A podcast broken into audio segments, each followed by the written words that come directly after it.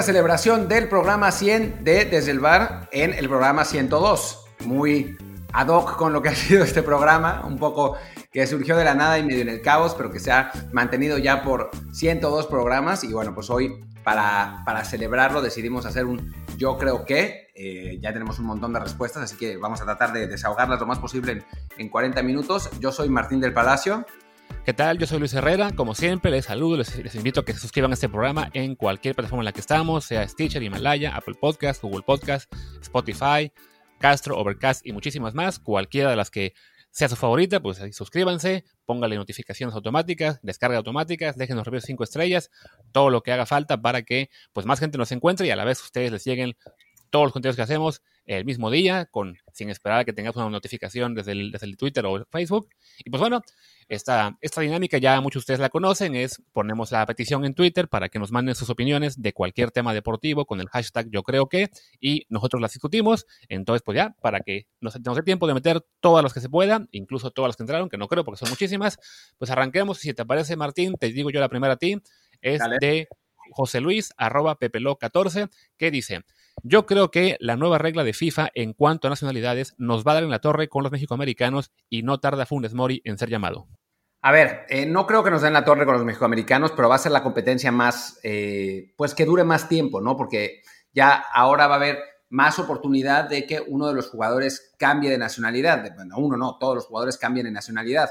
Ya no tiene el espacio, la ventana de tiempo no es tan reducida. Pero, por otro lado, solamente se puede cambiar de federación una vez. Así que no es que vayan a ir y venir jugadores de México, Estados Unidos, etcétera, sino que pues van a elegir como están eligiendo ahora, de acuerdo al país que les dé más oportunidades. Pasó con Efraín Álvarez, que todavía se puede regresar para allá. Pasó con Jonathan González, que ya no se puede ir a Estados Unidos. Es un poco así, ¿no? Va a ser una situación que dure más tiempo de lo que estaba durando hasta ahora. Y lo de Funes Mori, sin duda. Hay una entrevista hoy ya que dice que está iniciando trámites para la naturalización. No tengo idea por qué no lo había hecho, pero yo creo que no tarda en que lo convoquen, ¿no? Porque, a final de cuentas, es una opción de veterana con experiencia en una posición en la que no tenemos referentes con esas características, más que obviamente Raúl Jiménez, ¿no? O sea, detrás de él son puros jóvenes. Entonces, pues sí, la verdad es que más allá de dónde nació, pues puede ser un jugador útil, así que yo creo que lo va a llamar Martín. Sí, y bueno, nada más para acabar con el tema de mexicoamericanos, también hay que recordar que en este momento la gran mayoría de mexicoamericanos, de hecho, están jugando para selecciones de Estados Unidos, entonces no tenemos realmente mucho que perder. O sea, más bien les podemos robar de esa camada que tienen en este momento de 8 o 10 jugadores de herencia mexicana, pues con que les robemos a 2 o 3 ya salimos ganando. A fin de cuentas, todos son jugadores nacidos en Estados Unidos que se están formando ya sea en el sistema de la MLS, bueno, o de academias del país, o que se fueron al extranjero muy jóvenes. Entonces, si podemos sacar de ahí 2 o 3 jugadores, ganamos, a fin de cuentas. Aunque ojo que sí, por lo menos en la Sub-17 de México, que llegó a la final en el Mundial pasado, sí hay 2 jugadores que nacieron en Estados Unidos, por lo menos, de los que yo sé, que son, y 2 de los mejores, que son Efraín Álvarez y Santi Muñoz. O sea que, en fin, hay, ¿no? Hay para los 2 lados. Pero bueno, pasemos al siguiente, yo creo que Manolo Fernández, ESPN México, solo en fútbol se está muriendo y no se dan cuenta. Pues mira, evidentemente tiene que ver pues con la forma de trabajar de ESPN México, que sí se ha inclinado muchísimo al tema de las polémicas y las peleas y la payasada de repente en algunos programas del superfan de la América, superfan de las Chivas. Y entonces, pues para la gente a la que le gusta un poco más de análisis más serio y de que se concrete en lo que pasa en la cancha, pues puedo entender que haya gente decepcionada y le agradecemos que ese tipo de fans nos sigan de repente un poquito más, pero pues no va a morir esa táctica de ESPN porque desafortunadamente pues, a mucha gente le gusta, ¿no? Esto es lo mismo que pasa en España con los chiringuitos y pasa en Argentina y pasa en muchos países del mundo que la polémica y el escándalo vende, y en ese sentido pues ESPN lo que está haciendo es apostar a algo que les dé más rating, que les dé más clics e interacciones en redes sociales. Entonces, pues no se va a morir ni pronto. Y se dan cuenta, claro que se dan cuenta, simplemente están eligiendo ellos ser pues ese tipo de programas que busca más el rating que realmente analizar fútbol, ¿no? Entonces, pues en ese sentido no. Y solo complementando, a mí me llama la atención, por otro lado, que La Última Palabra suele ganarle fácilmente en rating a los programas de ESPN, lo que me parece sorprendente porque pues, La Última Palabra es más o menos lo mismo, con gente quizá menos conocida en el medio. Digo, obviamente André Marín y el ruso Brailovsky lo son, pero pues no son José Ramón y Faitelson. Pero bueno, aparentemente a la gente le gusta más. ¿Quién sabe? Así es. Te paso el siguiente, yo creo que es de Juan Carlos Ramos, @JuanTachicagua. Yo creo que el título del fútbol mexicano está muy devaluado al dar 2 campeonatos por año. Pues sí, mira, es una discusión ad infinitum. Yo siempre pensé lo mismo hasta que mi amigo Roberto Velázquez me dijo, pues bueno, ¿y qué?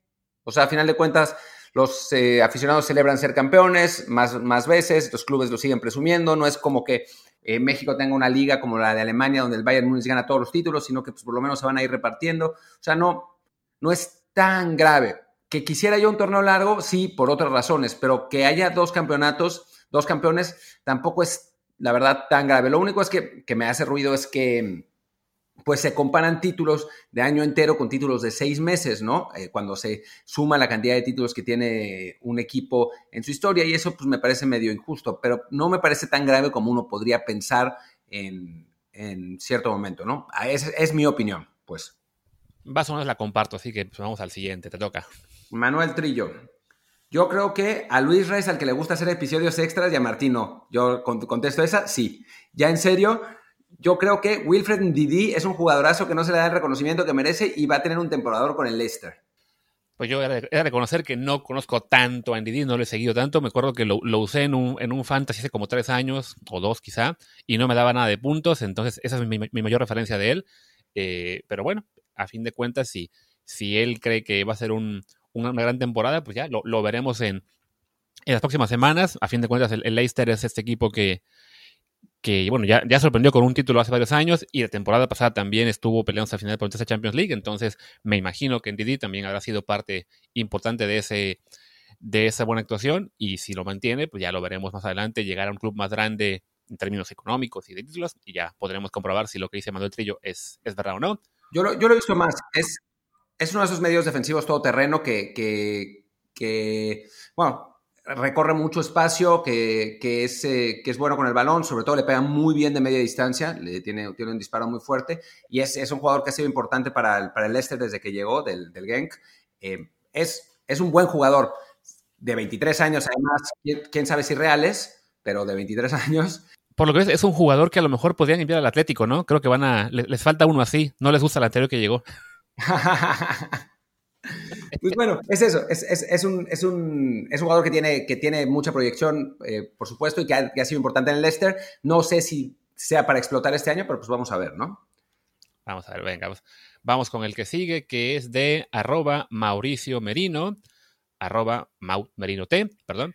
Yo creo que Djokovic se convertirá en el mejor tenista de la historia. Yo también creo, salvo que explote... psicológicamente me parece que tiene todas las características, sobre todo porque por edad y por rendimiento, porque no es tanto menor que Nadal, creo que es un par de años menor que Nadal, pero Nadal sí parece estar de bajada desde hace unos cuantos años, mientras que Djokovic no, parece estar en el mejor momento de su carrera. No sé qué vaya a pasar en Roland Garros esta vez, es interesante que Nadal haya perdido con Schwartzman en Roma, mientras que Djokovic le ganó, pero bueno, el favorito tiene que seguir siendo Nadal.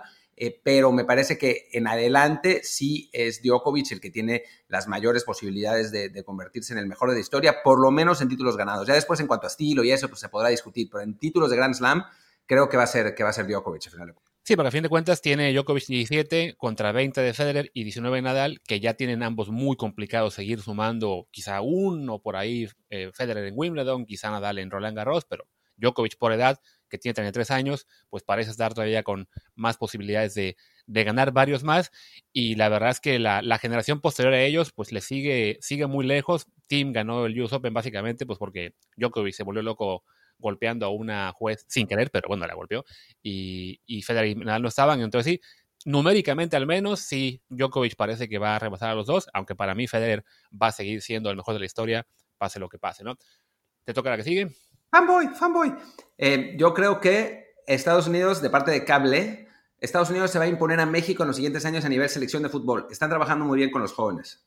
A ver, aquí evidentemente lo que pasa es que la gente está viendo que Estados Unidos tiene en este momento un grupo de jóvenes bastante prometedor que está en Europa, que se está colocando en buenos equipos. Entonces sí, lo Lo normal sería pensar que nos van a volver a rebasar en poco tiempo, al menos en términos de selección, pero también tenemos que pensar en que no es automático que estos jóvenes se consoliden, ¿no? Recuerden que hace algunos años creíamos que la generación dorada de 2005 nos iba a ser campeones del mundo. Bueno, no lo creíamos todos, lo creían algunos que daban por automático que todos iban a ser tan buenos de adultos como lo fueron 17 años. Y no pasó así, ¿no? Tuvimos a Carlos Vela, que dio un gran nivel en la Real Sociedad, a Giovanni, que jugó bien con la selección, pero no triunfó a nivel de clubes, y a dos jugadores más, como Héctor Moreno y no me acuerdo de quién, me olvido, que también tuvieron carreras importantes, pero no se consolidaron como una potencia mundial la selección mexicana. Y Estados Unidos ya ha tenido antes jugadores que se van a Europa, que son prometedores y que no brillan como esperaban, ¿no? Entonces hay que esperar a ver si esta generación se consolida.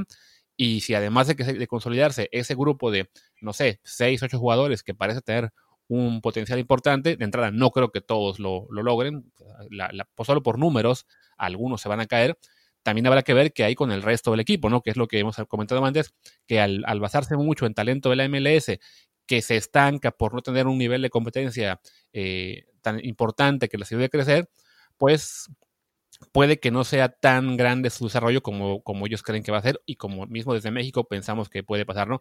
Evidentemente, sí, por potencial en este momento Estados Unidos a largo plazo pareciera que nos puede rebasar, pero no creo que sea algo inmediato porque ese grupo de gran potencial es aún muy joven. Sí, de acuerdo. Esencialmente de acuerdo. Vamos con el siguiente. La que sigue es de Memo Fuentes Salazar, @mfuentes24.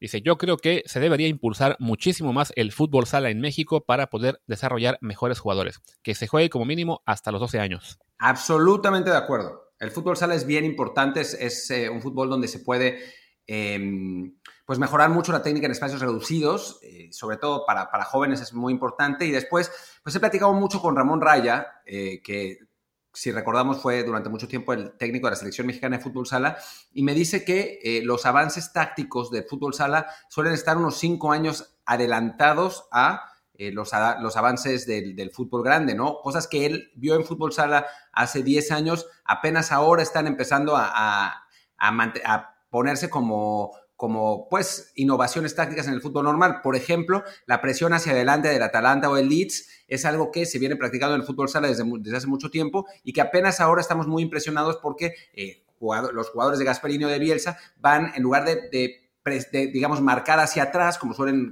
marcar los futbolistas y presionar solamente algunos, todos presionan hacia adelante al mismo tiempo para minimizar espacios, ¿no? Obviamente, en el fútbol sala es más fácil porque se requiere menos resistencia física, porque los espacios son más cortos, pero pues es algo que salió de ahí y que en el fútbol de cancha grande apenas ahora lo estamos viendo como tendencia, ¿no? Lo mismo el gegenpressing de Klopp. Así que sí, sin la menor duda, y es algo que han aprovechado países como Brasil y España para hacerse potencias en el fútbol mundial, sobre todo en espacios cortos, en espacios reducidos, y que pues en México se podría ser muy útil. Lamentablemente, pues no. En México nunca pegó demasiado, pegó el fútbol rápido en su tiempo, que hubiera sido útil también, pero era una especie, una mezcla rara ahí entre fútbol y hockey, que al final de cuentas pues ya no jaló. Así que, de acuerdo con todo lo que mencionas, vamos a la que sigue. Kido, yo creo que Don Garner y la MLS harán cambios al estilo Liga MX para impedir que más estadounidenses jóvenes se vayan gratis a Europa, empezando con aumento de salarios y cláusulas de rescisiones obligatorias como en España, ya que en los ojos de ellos son ingresos perdidos.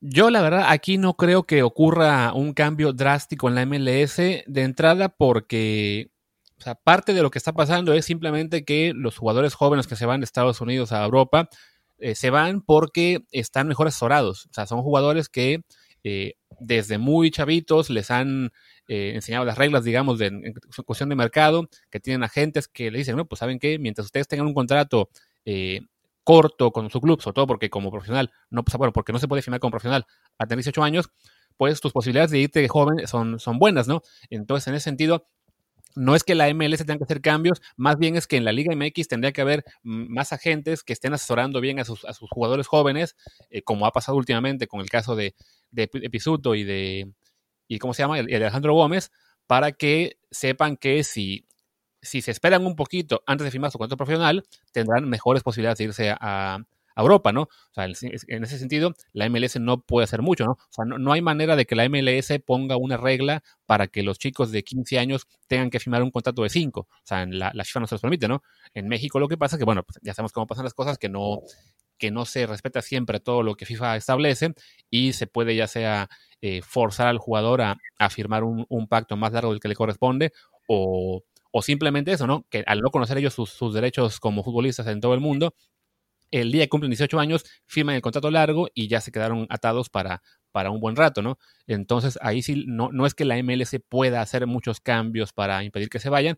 Y lo que es el tema de aumentos de salarios y cláusulas obligatorias, no creo que hagan lo de las cláusulas obligatorias porque igual es darse un tiro en el pie. O sea, en España las quieren quitar algunos equipos porque así es como pierden a los jugadores, ¿no? O sea, les pones una cláusula que crees que lo va a proteger y en realidad lo que pasa es que pues, llega otro club, te paga la cláusula y tú lo perdiste sin poder mover un dedo, ¿no? Y los aumentos de salarios, pues eso es un tema más bien de contrato colectivo con toda la liga y ahí sí, pues los jugadores jóvenes son el último escalón en términos salarial. No te puedes poner a subirle el sueldo a todos por el temor a que te vaya uno o dos. Sí, creo que por otro lado orgánicamente va a suceder, o sea, van a aumentar los salarios porque van a aumentar los presupuestos y con mejores salarios van a subir también los costos de los jugadores porque el mercado interno se va a fortalecer y entonces los clubes europeos ya no van a poder llegar y llevárselos más o menos de gratis, o sea, es algo que va a pasar orgánicamente a lo largo de los años con la MLS, pero como dice Luis, me parece que no va a ser un esfuerzo así muy fuerte por parte de la liga para limitar la salida de jugadores. Lo que sí puede pasar en unos años es lo que pasó la vez pasada, que es que la MLS hizo un gran esfuerzo económico para repatriar a los jugadores que estaban, pues no triunfando en Europa, pero que les iba más o menos bien en Europa, lo que fue una verdadera catástrofe para su selección, pero pues sí mejoró los ratings y la audiencia del MLS y al final de cuentas, pues como son dos entes separados, ahora en este caso sí, pues la MLS puede pelear por eso, ¿no? Así es, pasaron sus ratings de que los vieran 5 personas a que los vieran 8 personas y había 50 más viendo la Liga MX y otras 40 la Premier. A ver, la que sigue, David Flores. Espérate, te la voy a dar yo a ti porque la que sigue me la hace directamente a mí, este mismo David Flores. Entonces yo te digo esta y después la que sigue a mí. David Flores dice, yo creo que los goles de Jared Borgetti en selección tienen más valor que los del Chicharro. Pues yo la verdad no sé a qué goles se refieren, ¿no? O sea, a fin de cuentas, tanto Jared como Chicharro como cualquier otra selección mexicana del pasado, pues la mayoría de sus goles habrán sido contra rivales de CONCACAF, unos pocos en mundiales, que tiene más Chicharito, y muy poquitos en torneos de, no sé, confederaciones, Copa América, que serán, en el mejor de los casos, 6, 8 goles de cada uno. O sea, no es que haya una valía distinta, ¿no? O sea, a fin de cuentas, el gol de Jared que yo creo que más recordamos fue el que le hizo a Italia en el Mundial de 2002, que sirvió para un empate en ese partido. Y de Chicharito, pues puedo mencionar el gol que le hizo a Francia, que sirvió para una victoria, o también el gol que le marcó, fue a Corea, ¿no? En este Mundial para igual para otra victoria. Entonces, pues no sé por qué esta idea que tienen muchos fans de que hay que demeritar los goles de uno para empujar al otro o viceversa, ¿no? Es, pues a fin de cuentas, Chicharito lleva más goles, también porque, bueno, ahora se juega más quizá, pero no es que hayan hecho una gran diferencia unos con otros. Yo estoy buscando, porque hice esa comparación precisamente cuando Chicha empató a Jared, ya la encontré. Hice una comparación ponderando cada uno de sus goles por torneo y por rival. Y esencialmente, digo, ahora Chicharito ya metió más goles, ¿no? Esta la hice en 2017, o sea, antes del Mundial de 2018, que con el gol de Corea, pues ya Chicharito seguramente se va muy por arriba, pero ponderé los goles de cada uno y a final de cuentas, por la puntuación que hice, salía Jared Borgetti con 108 puntos y Javier Hernández con 110.5. Así que esencialmente igual, ¿no? Uno y otro. Quizás Chicharro, te digo, ya habrá mejorado un poco más por ese gol que le metió a Corea, que finalmente fue un gol en Mundial y significó 3 puntos para México, ¿no? Pero más o menos están en la misma. Sí, y bueno, venga, el siguiente que también es David Flores, que de hecho nos mandó 3 seguidos. A ver, en fin, bueno, va el segundo que es para Martín. Dice, yo creo que sería interesante saber cuál es el top 5 de los mejores 5 jugadores de la selección, perdón, el top 5 de jugadores de la selección mexicana para Martín. Pues mira, después de haber analizado todos los partidos desde el 78 hasta acá, que fue lo que hice durante la pandemia, yo diría, en selección específicamente, porque no quiero decir que son los mejores jugadores mexicanos. En selección es importante hacer la distinción. En selección nacional, para mí, incluyendo jugadores de campo y porteros, serían Rafa Márquez, Claudio Suárez, Jorge Campos, Memo Ochoa y Giovanni dos Santos. Yo creo que esos serían, con menciones honoríficas para Alberto García Aspe, Luis Hernández, Cuauhtémoc Blanco. Quizás pondría a Cuauhtémoc Blanco en lugar de uno de los dos porteros, porque poner dos porteros es demasiado. Sí, digamos que Claudio Suárez, Rafa Márquez, Cuauhtémoc Blanco, Memo Ochoa y Giovanni dos Santos. Pongámoslo así, ¿no? Y con varios jugadores cerca de ese nivel, ¿no? No me parece que más allá de Rafa y de Claudio, que sí me parece que están por encima de todos los demás, no me parece que haya ningún otro que descuelle más allá del resto, ¿no? Qué lamentable que te hayas olvidado de Héctor Hernández.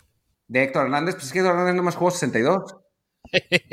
Pero me acuerdo que nos tocó ver algún partido, creo que fue el de Brasil o el de España, o los dos, de lo bien que jugaba. No, o sea, es muy triste que te olvides de las generaciones anteriores. Fue Checoslovaquia, Luis. Fue Checoslovaquia. No puedo creer que te hayas olvidado tú. Campeona del mundo. O sea, a fin de cuentas, lo hablamos alguna vez, ¿no? Esa selección mexicana del 62 que era quizá la mejor de la historia que tuvimos y no nos dimos cuenta. O sea, jugó contra los puros equipos top del mundo y a todos les hizo partido. Incluso le ganó a los subcampeones. En fin. Sí, bueno. Vamos a ver que sigue mejor. Yo creo que Martinoli MX es uno de los más grandes reventadores de la selección sin fundamentos. Tal es el caso de cómo revienta Gio, siendo que en los partidos de selección ha jugado a un nivel aceptable. Pues sí, estoy de acuerdo, así que vamos a la siguiente, ¿no? Yo también. De Iván Hilario García, @Ivans. Yo creo que no volverá a ver un universo de películas como las de Marvel Studios. Además es genial que me haya tocado a mí. No me gustan las películas de superhéroes. Ahí está, lo dije. No me gustan. No me gustan los superhéroes. Me parece que hacen trampa con sus superpoderes. Exacto. Mejor vamos con la que sigue, ya que sí sea de deporte, que dice Pedro Fong, @pfong5699. Yo creo que deberían dar su opinión sobre páginas como Invictos y si en verdad benefician al conocimiento del aficionado en base al fútbol. Mira, yo creo que la respuesta que él quiere, que Pedro quiere, es que yo diga que no benefician. Y no benefician. Pero sí me parece que hay que separar tanto los medios de comunicación en general, entre medios de entretenimiento y medios de conocimiento, que eso es importante, ¿no? Y también viene al caso con lo de ESPN y con otro tipo de medios, ¿no? Hay medios que sirven para que la gente nada más se la pase bien, o que por lo menos, digamos, ese es el resultado de su trabajo. Yo no llamaría a Invictos ni a ESPN realmente un medio periodístico, aunque tengan cosas periodísticas aquí y allá. Son medios de entretenimiento y hay que tomarlos como tal.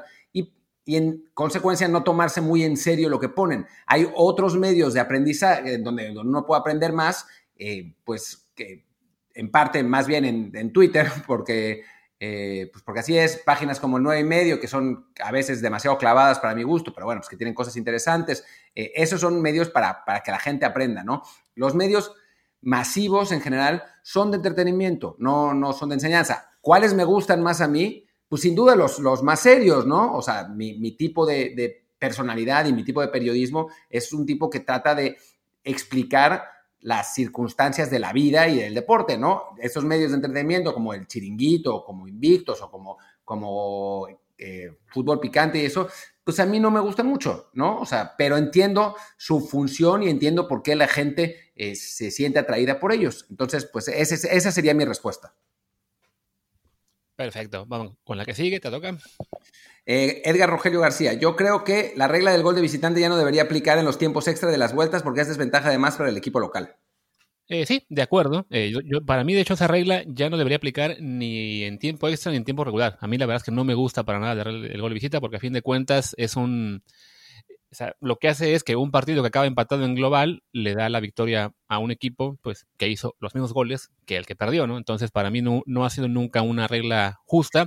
Sí entiendo que en su momento tuvo su razón de ser porque los equipos quizá se encerraban demasiado como visitantes y había que empujarlos a ser más ofensivos, a que no sé, pero ahora la verdad es que tenemos incluso equipos que juegan así siendo locales o equipos que juegan al frente siempre, sin importar si están en casa o fuera. O sea, realmente muchas veces el gol de visita ocurre no porque el visitante esté presionando más y proponiendo más, sino simplemente porque se lo encuentra en un tiro de esquina o porque hay un contragolpe. O sea, no le veo yo el valor ya a esa regla, porque creo que lo mejor que puede pasar en el fútbol es simplemente que el que mete más goles gana, y si ambos quedan empatados, así sea 3-3 en la ida y 0-0 en la vuelta, pues váyanse a penales, que haya un verdadero ganador y no simplemente un criterio que ya no veo yo que aplique en realidad al fútbol moderno. De acuerdo, también de acuerdo. Vamos con Montero, @amontero. Esa la contestamos. La contestamos un poco antes de Montero. Si estás escuchando el programa, seguramente ya escuchaste la respuesta. Sí, claro, es la misma cosa. Sobre mexicanos y Estados Unidos. Ok. De Cristian López Vie, @CrisLópezVie. Yo creo que si en esa contra Gallardo se la daba al Chucky contra Brasil, hoy seguiríamos borrachos, @MiSelecciónMX. ¿Tú qué opinas? A ver, el fútbol es difícil de predecir, ¿no? Obviamente. Yo creo que, ese Brasil era muy superior a nosotros. Hubiera sido complicado ganarle. Obviamente podría haber pasado como en la final de Londres 2012, que le hacemos un gol, nos echamos para atrás, nos apedrean el rancho y después le hacemos otro gol en una contra y les ganamos el partido, ¿no? Pero me parece que sí había una diferencia importante, sobre todo porque México llegaba con un montón de lesionados, jugadores importantes, bueno, suspendidos, jugadores importantes como Héctor Moreno. Entonces, pues sí, no, me parece que era un partido que era muy bravo para la selección. Obviamente, pues mejor que hubiéramos metido ese gol, aunque también para eso Chucky la tenía que meter primero, ¿no? Que quién sabe, ¿no? Podía haberla tirado fuera. Pero me parece a mí que eventualmente Brasil hubiera terminado ganando de cualquier modo ese partido. Ahora, ¿cómo saberlo realmente con certeza? Pues quién sabe, ¿no? De acuerdo. Vinicio Rodríguez. Yo creo que si Giovanni y Vela hubieran sido jugadores disciplinados, hubieran triunfado en Europa y serían de los mejores jugadores del planeta. Yo creo que Vela triunfó en Europa. Simplemente no llegó a ser un jugador de clase mundial, pero no creo que tuviera que ver con su disciplina como tal, sino simplemente su ambición, digamos, ¿no? O sea, él encontró en la Real Sociedad, digamos, la paz interior que necesitaba y estuvo muy contento ahí. Y si él hubiera querido, se hubiera podido ir al Atlético o a algún equipo grande. O sea, el interés había y se conocía que el nivel de Vela era tal, pero a él le gustaba estar en la Real Sociedad, no buscó nunca salir de ahí. Y cuando quiso salir fue para irse a Los Ángeles, porque lo mismo, ¿no? En su caso, pues es un caso extraño, ¿no? En el que le importa más otras cosas que el fútbol. Entonces no lo veo ahí por el lado de la disciplina. Y Giovanni sí, es evidente que Giovanni le afectó mucho todo lo que fueron conductas fuera de la cancha. También le afectó mucho, pues, malas decisiones deportivas, ¿no? Desde la primera, que fue irse del Barcelona con apenas 18, 19 años, y para colmo de males a un equipo como Tottenham, en el que en ese momento el técnico que lo quería lo acabaron corriendo a los 2 meses y ya ahí se fue todo al carajo. Entonces sí, en ese caso particular creo que Giovanni sí pudo haber sido mucho más en Europa, sobre todo porque en la selección, sí hay que mencionar, lo dijo Martín hace poco en su top 5, sí fue muy importante, aunque sí, pudo haber sido mejor, ¿no? Ya hablar de mejores del planeta también creo que es un poco exagerado, ¿no? O sea, tenemos esa tendencia en México de que a todo jugador con potencial, porque a veces los medios decimos que un jugador tiene potencial, no sabemos medir entre, ok, puede llegar a ser muy bueno, que no significa puede llegar a ser top 5 del mundo, ¿no? Y creo que Giovanni y Vela nunca tuvieron el potencial para ser top 5 del mundo, pero sí, por lo menos estar en las listas de top 50 del FIFA y de Gol y de varios portales más, ¿no? Entonces, Vela se quedó cerquita, en algún punto sí fue de lo mejor de la Liga Española, quizá el mejor extranjero fuera de Madrid y Barça, y Giovanni no estuvo ni cerca. Yo creo que, matizando un poco, yo creo que Vela, más allá de la disciplina, por la ambición que hizo Luis, sí hubiera podido meterse, no entre los top 5, pero entre el top 15, por ahí. O sea, me parece que de haberse ido a un equipo más grande, hubiera tenido ese roce con jugadores mayores y hubiera podido tener más rendimiento y hubiera podido meterse en una de esas listas. Gio me parece que nunca tuvo el talento realmente. O sea, Gio era un jugador muy, muy, muy potente. Realmente uno de los, para mí, en un momento, uno de los más potentes del mundo. Un tipo que tenía un arranque en corto espectacular, que tenía dribbling, pues, como el que tienen los jugadores de 17, 18 años, pero me parece que su techo era más bajo que el de Vela, ¿no? Vela tenía más genio, mejor disciplina táctica, era un jugador más completo que Gio. Obviamente Gio podía haber llegado más lejos de lo que llegó, eso sí, pero para meterse entre los mejores del mundo me parece que nunca lo hubiera dado, por más que hubiera sido un ciudadano ejemplar. En el caso de Vela sí me parece distinto. A mí me parece que si Vela hubiera sido más ambicioso, si hubiera ido más temprano a un equipo mejor, sí hubiera podido estar entre realmente los buenos. De acuerdo. La que sigue. La de Willy, @ Willy. Eduardo Sanz. Yo creo que Ronaldo en el Barcelona es el punto más alto que ha alcanzado un futbolista. Uf, quizá hace 10 años habíamos podido estar de acuerdo, pero ya después de ver a Messi y Cristiano en la última década, es muy complicado, ¿no? Sí, son otros tiempos, sí, Messi tuvo a su alrededor un plantel superior a lo que ha tenido, pues yo creo que básicamente cualquier otro jugador en la historia. O sea, ese Barça de Guardiola era una máquina que creo que no vamos a volver a ver. Y el Messi que mete 90 goles en un año, pues es muy complicado decir que hubo un punto de Ronaldo arriba, ¿no? Incluso de Ronaldo brasileño, que hubiera un punto, es que ese punto fuera superior al del Cristiano que metió 70 o 75 goles, ¿no? O así sea, no, creo que... Ese año, el de Messi 90, creo que Cristiano hizo 85, ¿eh? O sea, estuvo ahí. Sí, por ahí estuvo. O sea me acuerdo que... O sea, sí hubo... O sea, esas temporadas... O sea, quizá la diferencia fue de 10 goles o algo así, un poquito más. O sea, porque sí, lo de Messi fue una cosa descomunal. Además que fue un año en el que Ronaldo fue el que ganó los títulos. Pero sí, vaya, a fin de cuentas es eso, ¿no? Que Messi y Cristiano en la última década han alcanzado puntos que no estaban ni siquiera cerca... Lo que lograron otros jugadores, insisto, son otros tiempos. También tiene mucho que ver lo que tenían ellos alrededor. O sea, Ronaldo y demás jugadores de la historia nunca tuvieron planteles tan poderosos rodeándolos. Sobre todo porque ya ahora con las reglas que hay en el fútbol de los comunitarios que permiten que un Barcelona o un Madrid pueda tener a 11 jugadores de selección nacional como titulares. Y también la cuestión del dinero, que ya hace mucho más fácil que los grandes acaparen el talento. Entonces, eso influye, pero bueno, con todo esa influencia y esa ventaja, sí hay que decir que lo que hicieron Messi y Cristiano en la última década, sí está pues por encima de lo que hemos visto de cualquier otro jugador, ¿no? Sobre todo porque además fue consistente, ¿no? O sea, no fueron solamente un gran año quizá como ese Ronaldo que duró en el Barcelona un año y luego quizá... y ya luego no fue lo mismo ni en el Inter ni en el Madrid. Lo de Messi y Cristiano hablamos ya de una década entera de dominio y por lo menos 4 o 5 años cada uno en ese nivel más alto que tuvo cada quien.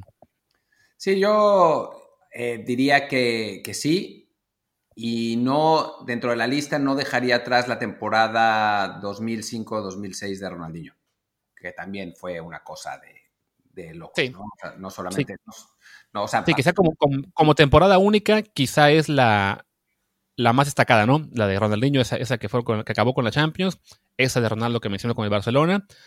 2002, sí, pero sí es un nivel, la verdad, distinto lo que vimos con Messi y Cristiano últimamente.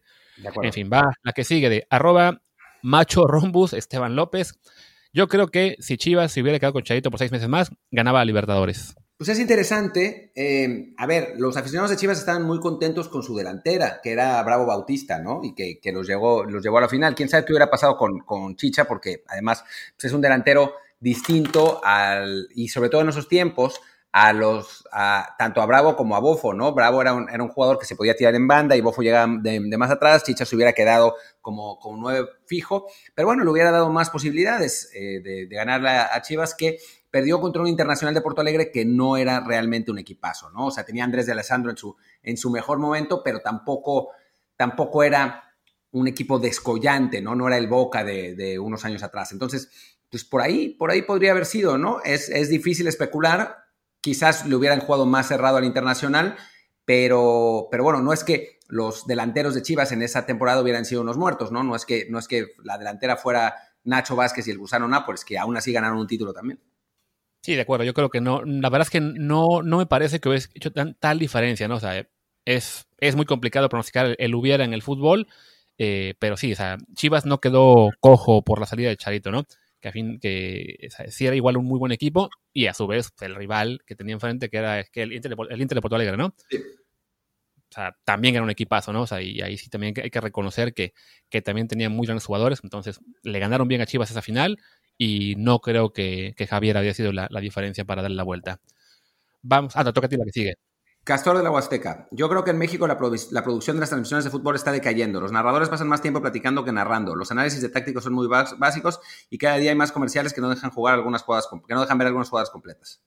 Pues en parte sí puedo entender la queja. Creo que el tema de los comerciales, aquí hay que ser muy sinceros, no es algo que, digamos, que le guste a nadie en términos de fútbol, o sea, ni a los propios narradores y comentaristas que tienen que hacer las menciones, pero hay que reconocer que es una acción necesaria, ¿no? O sea, el fútbol es una industria y vive de la publicidad, básicamente. Yo sé que también que los fans también colaboran con el pago de taquillas y de compra de marketing y lo demás, pero la principal fuente de ingresos que hay en el fútbol es la televisión, y a su vez la televisión, para poder pagar las cantidades que paga a los equipos, pues tiene que a su vez vender mucha publicidad, sobre todo en un país como México, en el que hay muchísimos partidos todavía por tele abierta. Si no les gusta la tele abierta con tanto comercial, pues créanme que la alternativa es lo que se ve en Europa y en buenas partes del mundo, que es que el fútbol está prácticamente todo en sistemas de televisión de paga. Y eso les va a gustar menos, porque bueno, si ya ahora mismo cuando se van partidos al canal aficionados, o cuando estaban en solo por Sky o lo que sea, no les gustaba mucho que hubiera unos partidos así, pues imagínense con toda la jornada por tele de paga, ¿no? Entonces, en ese sentido, sí, eso hace, al querer enviar muchos partidos a televisión abierta, hace necesario que estén los comerciales y no, pues toca aguantarse, ¿no? en ese punto, ¿no? Y ya el tema de narradores que hablan más de lo que narran o que hay poca táctica, pues es cierto, ¿no? Creo que es un poco lo que mencionábamos antes con la pregunta de ESPN México, ¿no? Están enfocándose al público que sienten que les gusta, lo que le gusta más al público, o por lo menos a una cantidad mayor de gente. Y así como se descubrió en su momento que los programas de polémica y de escándalos daban más rating que los análisis, pues en los partidos de fútbol, en las narraciones, se dieron cuenta de que funcionaba más el esquema de chacotero de Martinoli, Luis García y Jorge Campos, y eso ha hecho que más y más transmisiones sean así, ¿no? Que no se preocupen tanto por dar análisis, porque sienten que no es mucha la gente la que aprecia eso, y pues bueno, se arma este círculo vicioso en el que la televisión le da al público cierto producto que cree que es el que le gusta. Evidentemente, pues ese público es lo que consume más y se vuelve fan de algunos narradores, se vuelve también más propenso a buscar contenidos similares, y pues nunca salimos de eso, ¿no? Luis, ¿qué te parece? Ya estamos cerca de los 40 minutos. ¿Qué te parece si cortamos este programa para hoy y mañana grabamos las otras preguntas, las siguientes, para hacer dos programas de 40 minutos y que no nos quede este interminable? Me parece muy bien. También me parece muy triste que hayas decidido cortar justo en este momento, cuando la siguiente pregunta era sobre el profe Cruz, pero bueno, nos la guardamos para el que sigue. El profe Cruz, ese gran técnico, además creo que lo alaba descaradamente. ¿No? Que me da risa con el profe Cruz, ya para cerrar, porque ayer, no sé si viste el que puse en Twitter, lo de Toluca. Sí, la gente no entendió nada. No, la verdad es que la mayoría sí entendió. Tengo que reconocer que la mayoría sí se dio cuenta de que era un tuit irónico, pero sí, cayeron como 10 en el... Pero el profe Cruz está con el Necaxa. Ya lo sé que está con el Necaxa. Ese es el chiste. Por otro lado, al paso que va, pues no por mucho tiempo. Entonces tal vez si el Toluca aguanta un par de semanas más al Chepo, le puede alcanzar para repescar al profe Cruz.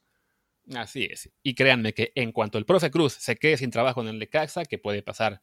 Bueno, no creo que sea antes de que acabe el torneo, pero puede pasar en noviembre y diciembre. Va a sonar cada vez que un club de la Liga Mexicana, salvo 3, se queden sin técnicos. O sea, ese era el chiste del tuit que puse ayer, para quien no entiende de qué estamos hablando. Simplemente puse que, bueno, que en Toluca, según Twitter, está a punto de irse el Chepo de la Torre, y suenan para reemplazarlo Cardoso, Sergio Bueno y el profe Cruz. El chiste es que son los mismos que suenan toda la vida en todos los clubes, Bueno y profe, y bueno, Cardoso igual para Toluca, ¿no? Es el punto, ¿no? Que esta liga reciclada es lo que hace. En fin, ya mañana hablaremos del profe Cruz, o pasado, cuando hagamos la segunda parte. Yo creo que por lo pronto cerramos justo en la marca los 40 minutos. Pues yo soy Luis Herrera, mi Twitter es @LuisRHA. Yo soy Martín del Palacio, mi Twitter es @MartinDelp, y el de el podcast es Desde el Bar Pod, Desde el Bar POD. Y bueno, pues nos vemos mañana con el resto del Yo Creo Que. Perfecto, chau.